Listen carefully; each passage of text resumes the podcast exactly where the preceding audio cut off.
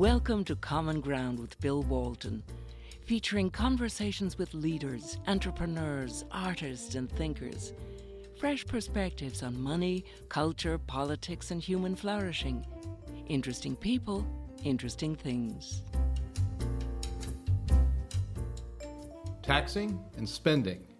And with me to explore these topics are two experts in economics from Heritage Foundation Romina Boccia, who's a leading fiscal and economic expert at the Heritage Foundation on government spending and the national debt.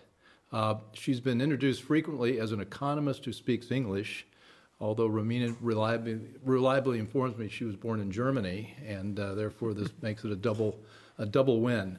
Uh, she's been widely published and quoted in magazines, New York Times, um, Wall Street Journal, The Atlantic, Bloomberg, on and on. The list go, is, is endless where she's been uh, speaking out on economic issues. Before Heritage, she was with the Independent Women's Forum, and uh, she holds a master's degree in economics from George Mason University. And among her other pastimes, uh, she's an avid uh, rock climber. That's Welcome. Right. Thank you.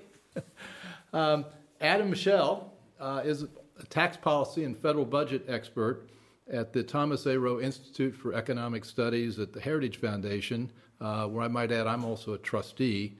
Um, he focuses on the economics of taxation, international tax competition, and the federal budget. Uh, he also, before this, he was at the George Mason University, or George Mason University, worked as a broad range of topics on federal fiscal policy, and he was also an associate at the Competitive Enterprise Institute. Uh, they both have MAs in economics from George Mason University, and Adam is also a rock climber. Uh, Adam, we have that in common. You want to talk about rock climbing first? Uh, what did, did, you did you teach each other to climb rocks, or did you? Uh, no. no. no. Found, found it independently. I think I actually ran into Romina at the rock climbing gym uh, multiple multiple years ago. We had met in a different capacity. I was like, oh, I know, I know her. And we uh, we we are we both passionate about getting outdoors and enjoying enjoying rock climbing. Well, dealing with the federal budget and taxes is a lot like climbing a rocks or, or a, a, cliff, more likely, a fiscal cliff. That's uh, right. Let's let's let's give an overview of where we are. We want to talk about taxes and spending and um, what we're doing now to, to fix the tax code and take a look at spending this year. But let's let's back up. How how big is the federal budget as a percentage of GDP?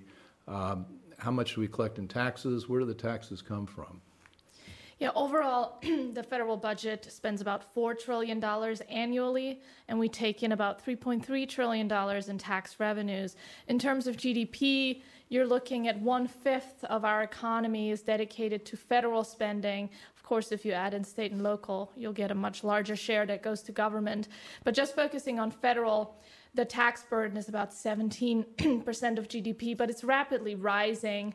And um, if, if I brought you a, a, little gift here, our federal budget in pictures, and there's also a website, federalbudgetinpictures.com, and one of the charts there it shows how taxes and spending have, have always fluctuated somewhat, but the problem we're facing is that our spending is projected to grow to really unsustainable heights that would require massive increases in taxes. Well, I, if I did the math right, I think the, your spending and tax numbers, we're still operating at about a $650 billion deficit. That's correct. Even though I read recently that our tax revenues are an all time high. That's also correct, yes. And the problem is spending is outpacing tax revenue and is projected to continue to do so and do so in, uh, by even larger amounts. What's really driving the spending is about two thirds of the budget that's growing on autopilot. We did the math. If you just look at the next 10 years, where the additional spending growth happens, it's, it's in three programs in interest on the debt. And a lot of people will know those programs very well, and I suspect you do too. And that's Medicare, Social Security, and Medicaid. Those three programs alone and interest on the debt are responsible for 85% of the projected spending growth just over the next 10 years. And if we're talking in terms of percentage of GDP yeah. over the long run, 100% of our spending and debt crises is due to these programs and interest on the debt. That doesn't leave a lot left over for anything else. That's right. I, you know, I think also we're believe, you know, the Federal Reserve is changing its policies, and people are expecting interest rates to rise. If interest rates rise, the federal budget's going to be really hurt by the rising interest costs. Yeah, the the bigger the debt grows, the, the and if interest goes up, it just becomes more and more expensive, compounding out as, as far as we go. Now, the, the, the, the tax side, Yeah. br- break it down. We've got income tax, payroll Mm-hmm. tax, corporate tax, tariffs, things like that. What, what, what percentage comes from which? Yeah, so uh, before we get to that, I think it's important to point out the, ta- the tax component of what Romina was talking about, the sort of uh, ballooning spending going out into the future. And, and tax revenue as well is projected to grow, uh, not as much as, as spending, but grow a little bit over the future. So we're, when we talk about tax reform, it's, it's helpful to start there that raising taxes isn't, it really isn't the solution to any of this. It's spending is, is really the problem. And and so then if you break down that, that tax revenue uh, piece, where do we get our revenue from? It comes from, a majority of it comes from income taxes. So about 47% of, of all tax revenue comes from income In- taxes. Income, income taxes from people, not corporations. from people, yeah. So that's what you pay on your Okay, wages, yeah. uh, and and then capital gains and dividends taxes. So and what you what uh, you pay on investments, and and then the second bucket is still what people pay. It's the payroll taxes. Payroll It's, tax would be FICA, Social Security, what am I missing? uh, ta- uh, taxes that fund Medicaid, uh, Okay. Medicaid, Yeah, Medicare and Social Security, they're Yeah. all called FICA. Yeah. Which is very misleading. Federal Insurance Contributions Act. There's those aren't really insurance programs. They're more like federal benefit programs. But Yeah, I, I don't think people, uh, my, set me straight on this. The, there really is no trust fund. The payroll taxes come in, they're treated as part of the general revenues of the That's right. federal government, and their, money's fungible, it goes wherever it's needed. That's right. So the trust fund does exist on paper, but what's important to remember is it's not like a trust fund like you might own or anybody else might own. Rather, it doesn't have any economic assets in it. All it has in it are government debt securities. So it's another it's a asset for the Social Security Administration. They claim that they have 2.8 trillion in, in these trust fund assets, but for the taxpayer, it's another liability because it's those are debt securities, just like any debt that uh, government debt that people might buy when they buy Treasury securities. So it's the same thing. And our national debt is, what, approaching $20 trillion? Is It's- that in that 20 exceeds it. dollars number? Yes, it is. Our uh, national debt consists of two main components. There's the publicly held debt, which is what we borrow in credit markets. That's about 15 trillion of the 20 trillion dollar debt. And then the 5 trillion, that's what's called intergovernmental debt, which is debt that Congress has borrowed from other government agencies that have trust funds. Social Security is the biggest one.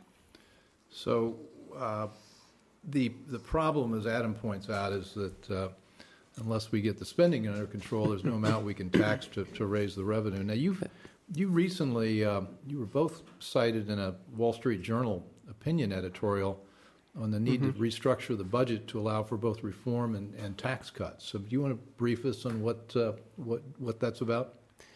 So when we're tax reform is currently going, it re- relies on the budget and the budget process to, to sort of move forward. And the piece that you mentioned, it the, the current rules make it so bias the government to keep expanding year after year. They currently assume that tax uh, cuts will it will go away in the future, and sp- but where they don't assume that where the government is planning on cutting spending in the future, they don't assume those those reductions. They just assume that they couldn't possibly mean uh, they couldn't possibly uh, actually mean to cut spending. So there's a bias in how taxes and spending are are are counted in the it's federal budget. I don't understand that. What's it, what's what's that called? The baseline? Yeah, so the we have a, a current law and a current policy baseline, which sounds very wonky, but basically what it means is that uh, when Congress puts the budget together, then um, whatever tax reform proposal they're going to look at is going to get scored against that budget baseline, and that's how we're going to find out how much uh, the tax plan reduces, uh, hopefully not increases, uh, taxes. So you need so in order to determine that baseline against which the tax plan will be scored, they they can use two uh, primary uh, methods. The current uh, law baseline assumes that any tax policies that are currently scheduled to expire, like the tax extenders, if you've heard of those, that they will indeed expire, and therefore this baseline assumes higher revenue numbers. But when it comes to spending uh, increases that are that, that would need to happen in order to be able to pay, say, benefits from the Medicare and Social Security program beyond what the trust fund allows. Congress assumes, well, there's no way that we would ever cut this spending, so they assume that those spending we, we, increases we don't are have any built in. courage to cut something now, so we know we're not going to have courage to do it sometime in the future. That's basically it. Yeah, they, but they assume they're going to raise taxes and increase spending. So we have we really truly have a tax and spend budget. We know we're not serious about doing what we were elected to do, so we might as well just build it into our budget. That's what Um, they do. What is the tax extender? I'm going to keep coming back to, we've got a lot of terms Yeah. in this world that I'm not, uh, what is a tax extender? the tax extenders are a revolving package of different tax provisions that that Congress says are going to last for so num- so many number of years. So we're going to have this tax change for five years, and then they have to extend it if they want that to continue. And so the there's a whole bunch of these, and they ex- and they expire on different time periods. And so the extenders package is just a package of these tax cuts essentially that Congress has to has to extend year after year, and they do extend it year after year. And this difference between the current policy and the current law baseline, the current uh, law baseline assumes that Congress won't keep extending these tax cuts. But the, what, what we've argued for is using a current policy baseline that takes into consideration that they just continue to extend these. So we should we should build that into our assumptions. Otherwise, you're looking at a half a trillion dollar tax increase that's already built into the baseline. So e- even if Congress uh, didn't make any, didn't put in place any new tax cuts, they would have to figure out how to raise taxes by a half a trillion dollars. That just makes tax reform basically impossible. So where do the tax increases come from? Are they baked into the law? Is it an increase in rates? Is it, is it, it, it's something new that's got to be passed, we're assuming? So there, there are various sort of small provisions that all compile into this Yeah. one package. The biggest piece, and again, it's another one of these complicated things, but the biggest piece is what they call bonus depreciation. So it's a change in how investments are treated uh, in in the tax code, and it, it the although it, again it's complicated, what it what the change does, it makes it easier for businesses to invest here in America. That's what bonus depreciation does. It's a, and so they assume that this is going to expire, and but they have extended it year after year. So uh, that we should build into the baseline the fact that it will continue to be extended because it's both good policy and makes tax reform Yeah, it's easier. not rates, it's specific provisions in the tax code. Oh, I see. Uh, One of the things that's on people's minds now is cutting the corporate income tax rate. And where, where does that stand? What would that do? I think you've written extensively Yeah. and, and interestingly about how cutting corporate rates would actually benefit American workers. And that's not intuitively obvious to most people. Yeah, so the when we, we we said that income taxes make up a share of the federal budget, a big share, but corporate taxes make up about 10% of the revenue that we bring in. And although that that's a small dollar value on on paper the, sort of the big scheme of things, the corporate tax is the biggest drag on economic growth. We currently have the highest corporate tax rate in the developed world. When you take in average state rates, we're at almost 40 percent uh, tax rate on our on our corporations, and this has been pushing businesses overseas. You may have heard about, of inversions. Uh, this is making it hard for businesses to invest here in America. Uh, the measure of investment per worker or capital per worker, we're about eight percent below the historic trend, and this is what this is a big reason why we haven't seen uh, job creation uh, at the levels that we should. It's why wage growth has been relatively stagnant. So cutting the corporate tax rate is a big, a big and important piece of getting America working again and getting the economy moving again. uh, The OECD, I mean, we think of the European Union as, as uh, not pro-business, but they've, uh, they've cut their corporate rates from 45% in 1986 to something like an average of 22% now, 21%, and we're at, uh, we're at 35, and as you point out with state, we're at 40. So we're roughly Yeah. twice the level of taxation, Yeah, which is why companies are leaving the United States, and which is known, what do we call them, uh, inversions? inversions. Yep. Yeah, another. So what, what's an inversion? That sounds like a very sinister, uh, sinister word there. it, it does, and so you're you're correct. There's as as the world has, as businesses have been able to move around the around the world, and uh, uh, we've become more global in where we get get our things from, and and and travel costs have gone down. Th- This has made it easier for businesses to do business in other countries, and uh, all other countries have responded by lowering their corporate tax rate as it as it is a an, it creates an incentive for businesses to leave their country. Didn't Burger King move to Canada? Yeah, so that this is one of those, those inversions that, that you talked about. Burger King moved their headquarters from the United States to Canada purely because Canada has a more favorable business environment. And, and, the, and as you mentioned, all the OECD countries, Europe, Canada, Mexico, Japan have all lowered their corporate tax rates over the last several years, and that's left the United States sort of high and dry and one of the least favorable business climates in, a, in the world. So I, I, want to talk about how we pay for a tax cut on corporations and the process in a, in a minute, but I want to stick with what the benefits are. Mm-hmm. So let's say we cut the corporate rate to 18%. Yeah. What happens? So cutting the, the corporate rate to 18%, 15%, just lowering the corporate rate, we've seen time and time again across countries, across the US states that that benefit is passed on to workers through higher wages and often significantly higher wages. Uh, most of, of that benefit goes to workers. And the way that it happens is a little complex and possibly counterintuitive, but lowering the corporate tax rate means that more investment will come into the United States. And that investment is That's things like machines from the outside we become a tax, States. a tax haven in effect because we're more attractive. Yeah, it means people, investors want to do business here. Yeah. And that and those investments in machines and equipment, in new farm equipment, uh, in new research and development, these are things that, that people, that work, American workers work with to become more productive and to create well, more, doesn't more products. The, doesn't that, the left say, though, look, we're not, they're not really going to do that. They're just going to give CEOs a raise and pay out dividends to shareholders. I mean, is there is there evidence that what you're saying is... Uh, yeah, so we've seen uh, uh, the, the, as corporate rates have been brought down around the world. And over the past several decades, we've seen this happen. There's many natural experiments, and, and we see over and over again in the data that a lower corporate tax means higher wages for, for workers. It's about 75 to, to over 100% of the cost of the corporate tax actually gets passed on to workers through lower well, we wages. Were, uh, well, we were researching a show, and I've got thousands of pages, it seems, on taxes and budgets. It's, it's we got more where that came from. You, we could, okay, well, my library, I've got an extra shelf, we can fill it out there. Hey, um, Kevin Hassett uh, could be a real friend of this idea. Mm-hmm. Kevin was at AEI, and he's now chairman of the Council of Economic Advisors, so he's in the White House. Yeah. And he has done a lot of work on this, what you're talking he about. Has. And there's been a study of European countries, and they've lowered their corporate tax rates, and there's a tremendously high positive relationship between lower corporate taxes mm-hmm. and higher wages. Do you want to think, comment some more on that? Yeah, I believe it's uh, Kevin's uh, study that he did while he was at, at AEI shows that uh, lowering one dollar reduction in the corporate tax rate can result in almost uh, up to a 400 percent uh, increase in in wages. I'm sorry, the uh, if you lower lower weight if you lower the corporate tax by one dollar, you get a four dollar increase in wages. So the cost of the corporate tax is more than just the money that's that the government is taxing away.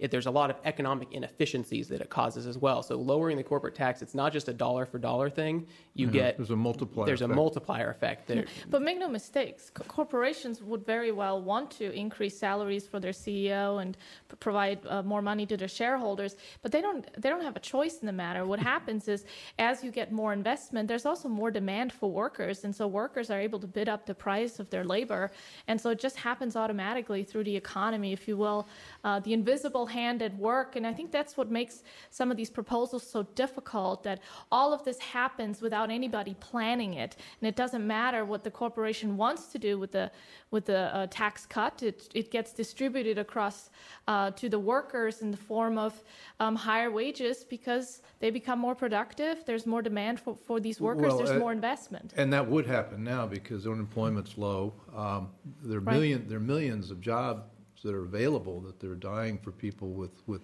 with talent to, to fill, and they're going they're empty. So you're right. There would be a, a, a trend in that direction, uh, and we need it. I mean, I was reading something here. The hourly wage for manufacturing workers was twenty dollars and eighty three cents in June of two thousand six.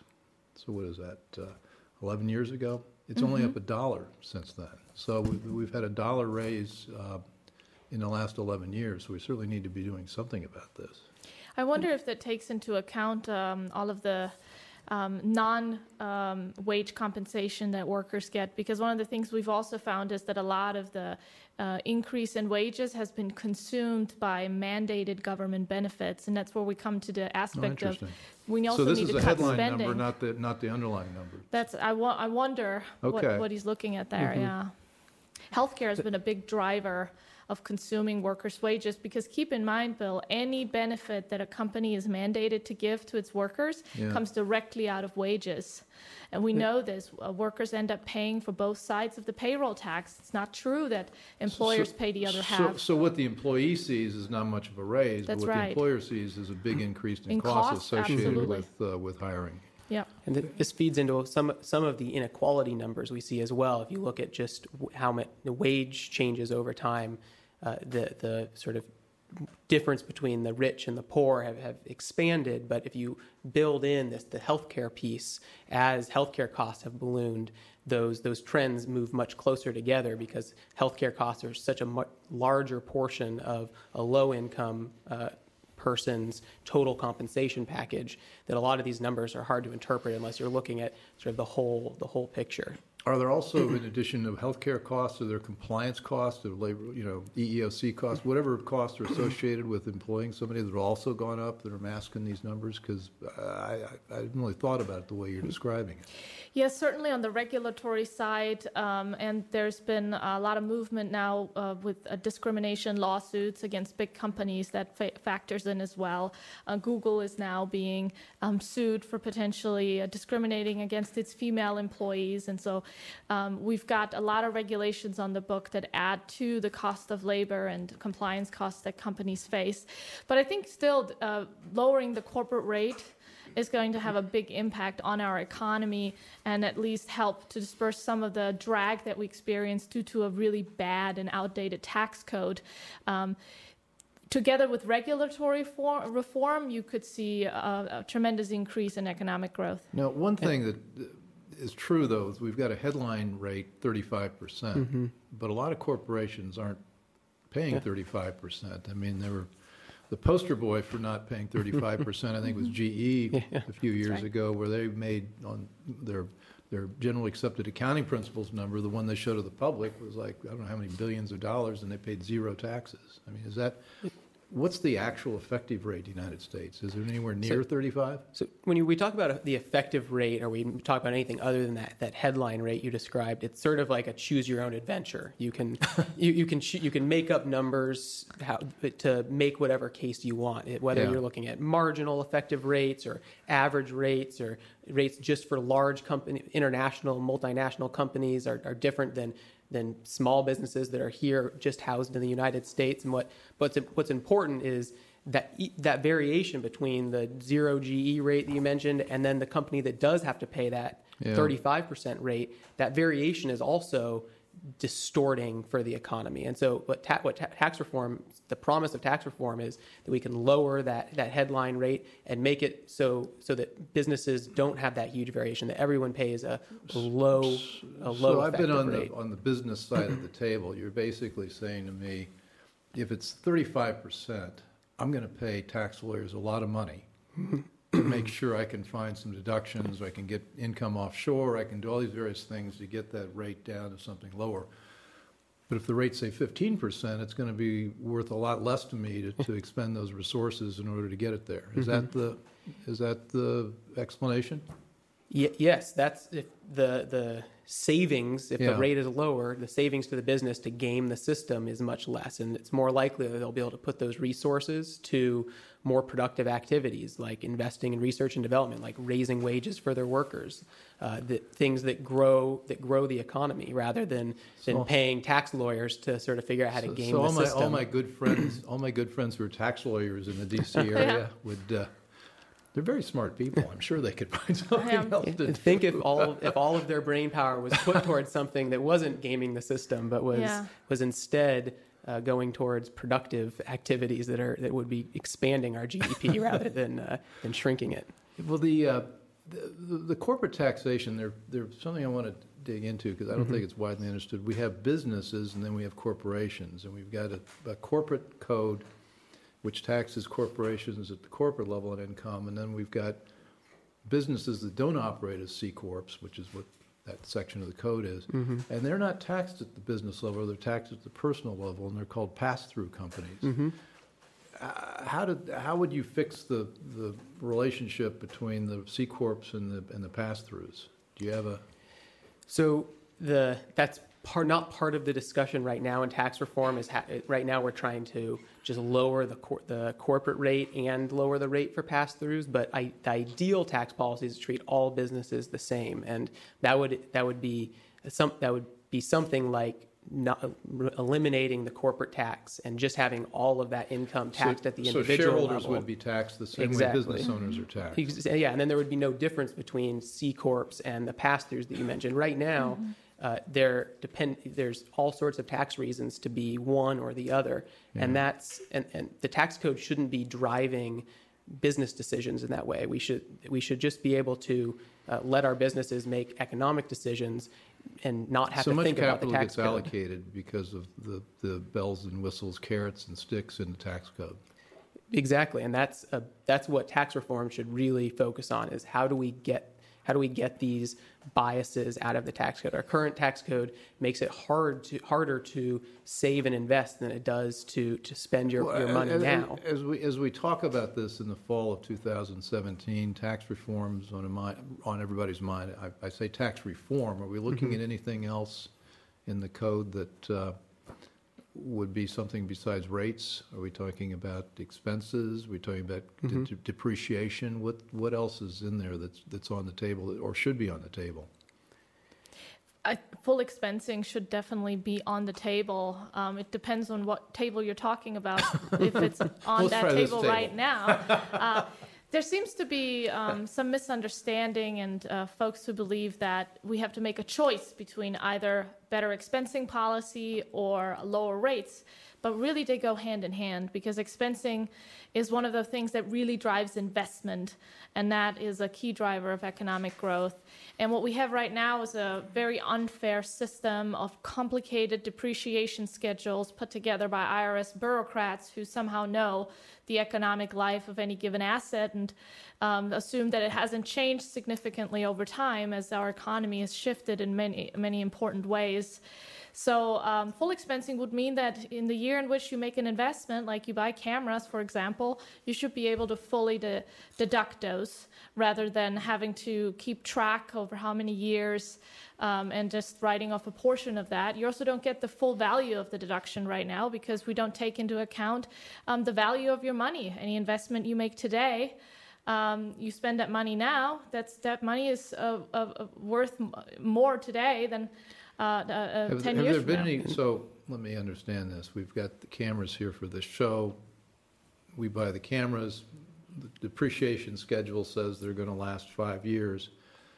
When in reality, the technology is gonna change Oh, so yeah. fast that these are gonna be obsolete, technologically speaking, in a year. Mm-hmm. Yet I'm still depreciating them over five years, and that's happening in a lot of, lot of places. That's So right. Instead, we take the full value, we'd write it off for this year's taxes, and the, the tax uh, alignment would be with the uh, actual use of the asset. Yes. And so that, and that current system effectively makes it more expensive to invest than it otherwise should be. So expensing levels the playing field, making all investments equally attractive and making investment more attractive than it currently is. But even more importantly, it re- or not more importantly, but equally importantly, it uh, it reduces complexity significantly. You no longer have to track that camera over five years or a building over Yeah, thirty over thirty nine over Uh, thirty nine yeah, years. yeah. Uh, the the business community spends, uh, I think it's twenty three billion dollars each year complying with just depreciation schedules, which is this expensing piece we're talking about. And so, uh, just Wow. moving to to full expensing means that all that money can again, as we were talking about, be reallocated to something other than co- figuring out how much money you need to send to Washington at the end And, of the year. and this is a change that would really benefit all businesses, including small businesses that operate through the personal income tax code as, as pass-throughs and other entities. Like so my this is- corner dry cleaner. Absolutely. And I think it's even more important for those types of businesses because they don't have the money to pay fancy lawyers to keep track of all their equipment and depreciate it over time on the proper IRS schedule. Um, so they have to do all that themselves, and that imposes a huge compliance burden for them and hours and hours of, of keeping track of all these items.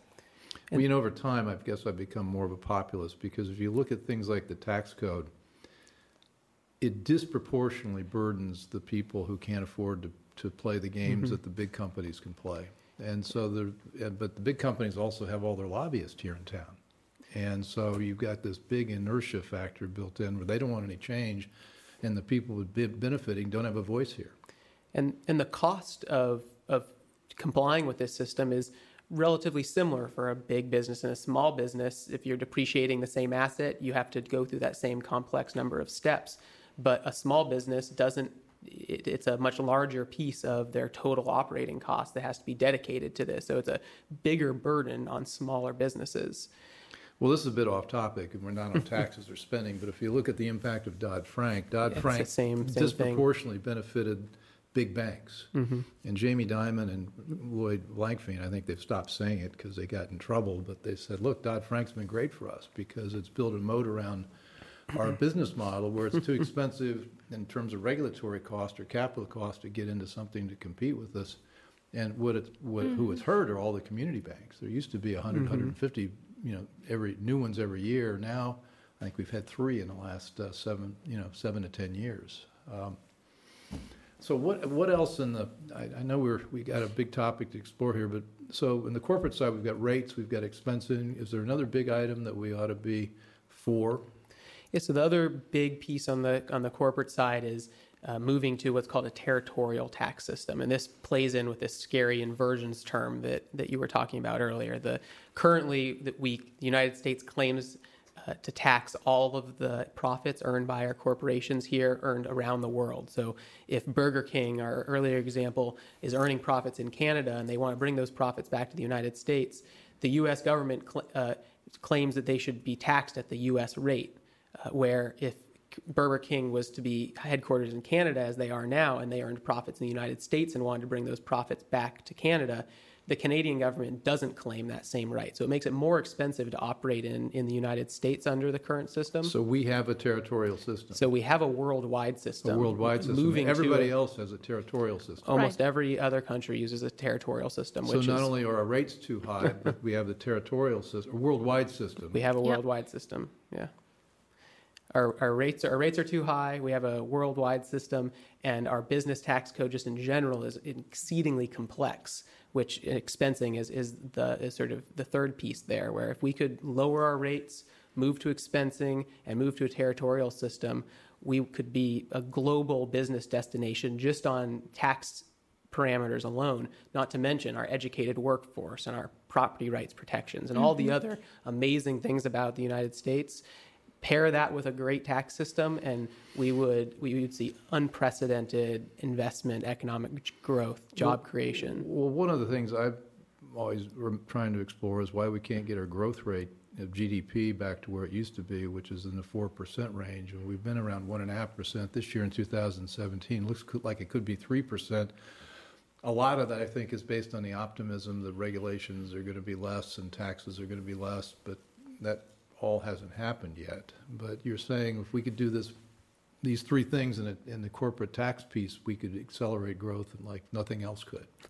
Tax reform is the biggest piece of getting to that 3% okay. or beyond. There's regulatory reform, you mentioned Dodd-Frank, uh, other sorts other big financial reforms, healthcare reform would go a long way. All of these things together that are part that should be part of the agenda could could get us growing at, at more than 3%. The, I think uh, Romina can, might be able to elaborate, but some of our our research has shown that that getting back to 3% growth would is is not even fully returning to the projections that a lot of the government scoring agencies in DC say we should be growing at historically.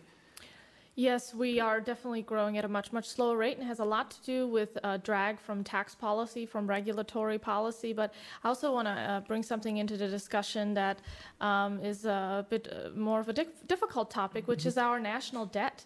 Our national debt is um, larger than what the economy produced in goods and services last year um, and is projected to be larger overall than what the U.S. economy is projected to uh, produce. And that um, is also a real drag on growth because let's say we get tax reform done this year. Let's say we are even able to cut taxes. Yes, it would certainly boost investment, especially if we do the things we just talked about on the business side.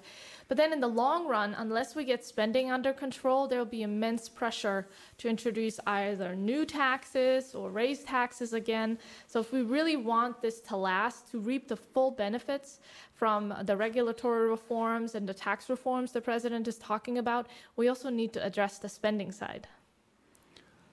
That's tough. That's tough. So let's talk about we've got we've got some time left to talk about this. What what what are the barriers? I mean, we know what the barriers are, but let's break it down into the what the policy uh, pieces of this are here in uh, in Washington. There is actually a way that tax reform and spending reform could go hand in hand, and I would argue that that would actually be the best way forward. What that would mean is that Congress would use a very powerful tool in, the, in their arsenal, which is called reconciliation. Reconciliation is powerful because it allows for a simple majority vote in the Senate that is filibuster proof, where amendments are limited and time for debate is limited. So you have a supercharged legislative vehicle. You don't need to bring Democrats on board necessarily, or if you have a few defections on the, uh, on the Republican side, you don't need that many Democrats, and you could potentially work out uh, a good compromise. One of the limitations of reconciliation is that it requires that um, whatever changes you're making to the tax code be deficit neutral outside of whatever budget window is chosen, which Traditionally, it has been 10 years, could be 20 years, could be 30. Congress can choose whatever budget window it wants to, but they will have to offset any tax cuts uh, with spending cuts in order to fit through that procedural rule. Now, they can easily do that if they just put a limit on overall spending. And then they can work out exactly where those cuts should happen. We really need to have a discussion over our, uh, our spending trends because uh, spending is growing at an unsustainable rate and it's taxes that are funding this spending. So we can't really cut taxes sustainably and for, for the long run if we don't get a control of, of spending because that's that's the hunger, that's the appetite for more taxes in the future. And I think investors know this too. They worry about what taxes will look like in the future if spending continues growing on this unsustainable pace. And, and we uh, we sort of laughed a little bit when you when we talked about cutting spending, but just by way of illustration, it's it's not that difficult. If you if you look at when we talk about spending into the future, where there's always an assu- assumption that we're increasing spending year after year. There's an assumed 5% year over year increase in spending in the federal budget baseline that we were talking about. Just reducing that growth rate in spending to about 2% each year could allow us to have a $3 trillion tax cut over 10 years and balance the budget at the end of that 10 year window. Can you so, believe that? so it's, it's just, it's, it's really not. Say, say that again. I want to make sure I heard that. So we assume the government is going to grow 5% each year when we talk about so when we talk about cutting spending we're always talking about cutting the growth rate in spending not Yeah. actual absolute spending so cutting that growth rate to 2% a year so we're just keeping up with inflation we're keeping the government we have we can balance the budget at the end of 10 years and provide a $3 trillion tax cut over 10 years Wow. Well, you two are young enough to have a big stake in this game. I mean, how do you how do you others in your generation feel about this? Do they know that this avalanche is out there? We're 20 trillion now. This goes on for another 10 years. We're going to be at 30 trillion more.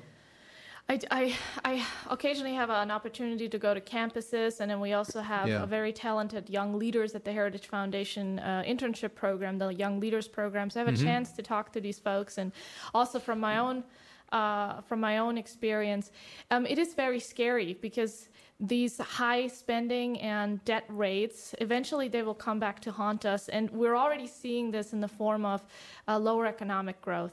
The academic research shows that when industrialized countries spend and borrow beyond um, what they're beyond the size of their economy, it drags down growth in a significant way. But the difficulty is people can't really pinpoint it. They don't know that the debt is one of the reasons that growth is down. So we try to explain that.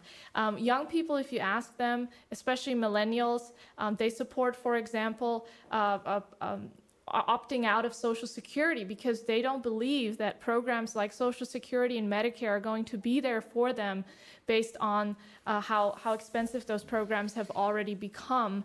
And um, what, what we're looking at, if we don't get control of our spending problem, I, I, I come from Germany, um, it would mean likely a new tax for example, a value added tax down the road. And what that would mean is much less money in people's pockets, much less uh, uh, uh, discretionary income. A value added tax is like a national sales tax. So, in addition to income tax, we'd be paying That's right. taxes on what we buy. In Germany, that is actually 19%. Everything you buy, the government levies a 19% tax on top. So everything's about 20% more expensive, and, and you're also paying income taxes that are much, much higher than what's true in the United States right now. So, uh, let's walk back to where we got into this. Where, how do we do this? What, what are the steps? You two spend a lot of time on Capitol Hill. You spend a lot of time in the committees. You, you're advising people. What do we, the fall of 2017, how, is, is there any uh, political appetite to tackle this? So on, on the tax reform side, that's a, a big piece of getting the economy growing again, and that and that can help with a lot of these problems that, that we're talking about, that we've been talking about. There is political appetite, and using these budget tools that Romina was talking about, the we, we need to keep up pressure that we that we do tax reform in a sustainable way, and that it and then that we make sure that it is long lasting. That down the road in several years we keep coming back to to the spending issue. Well, you know, the, there the, the electoral or the, the, the election math is interesting. 2018 is coming up. People want to get reelected. Of the 33 seats that are up for reelection in 2018, 25 of them are held by Democrats, many of them in states that were carried by uh, President Trump. So it would seem there ought to be some way to get uh, some bipartisan uh, consensus to do something that would uh, do some good. Thoughts? I think there's a, a, real risk there too because the Democrats tend to vote as a bloc. There's a chance that some of them will peel off to support the president risk. in the tax reform effort. Yeah. Uh, but I do worry that it may come at a steep price, then, which means that the tax reform package won't be as good as it could be because the Democrats are still practicing a politics of envy, the idea that the rich aren't paying their fair share.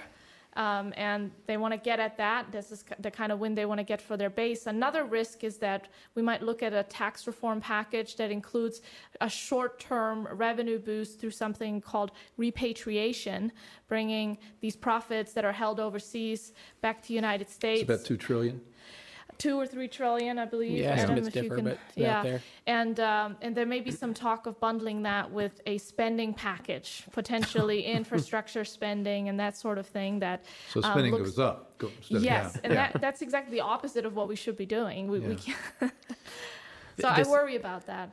If if if we do tax that money that's brought back, that's currently locked overseas. It should be used for lowering tax rates across the board. We shouldn't be using it to invest in new infrastructure. The, I mean, the true infrastructure stimulus that we need is expensing and lower mm-hmm. lower tax rates. That will that's the true way to get sustainable investment in America is is through tax reform. And there are market based ways to promote infrastructure spending, that's and not right. just through a government program. Exactly. Yeah. Right. Right.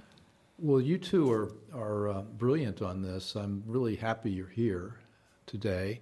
And I highly recommend everybody taking a look at the federal budget in pictures, which you can find again at thefederalbudgetinpictures.com. And we're going to have some of your writings featured on our website. Uh, you've been talking taxes, budget, and then all these words that I'm really going to have to learn better reconciliation and uh, and tax extenders. You can learn a lot about that uh, from those sites and those articles. So, any final words? Thank you, Bill, for having us, and I'm really excited to be working with you and many other Americans around the country to make tax reform happen. I think we're going to need everybody's help because lawmakers are reluctant to do the right thing, so they need to hear from their constituents to make sure that they do that. Okay, well, everybody hear it. Adam? Yeah, same, same note. The tax reform is about economic growth. It's about raising wages, increasing investment in America, and, and that's where the focus should should remain. Tax reform is about cutting taxes and reforming the structure of the tax code, and that can benefit all Americans. So I'm excited that hey, we had the opportunity to talk about it today, and hopefully we'll see some well, movement in the next couple of months. You're going to be back. We're going to be talking about it some more. So let's make let's let, us let us get some things done. All right, thanks guys. This is great. Good. Thank you. you. Thanks for listening. Want more? Be sure to subscribe to Common Ground with Bill Walton on iTunes.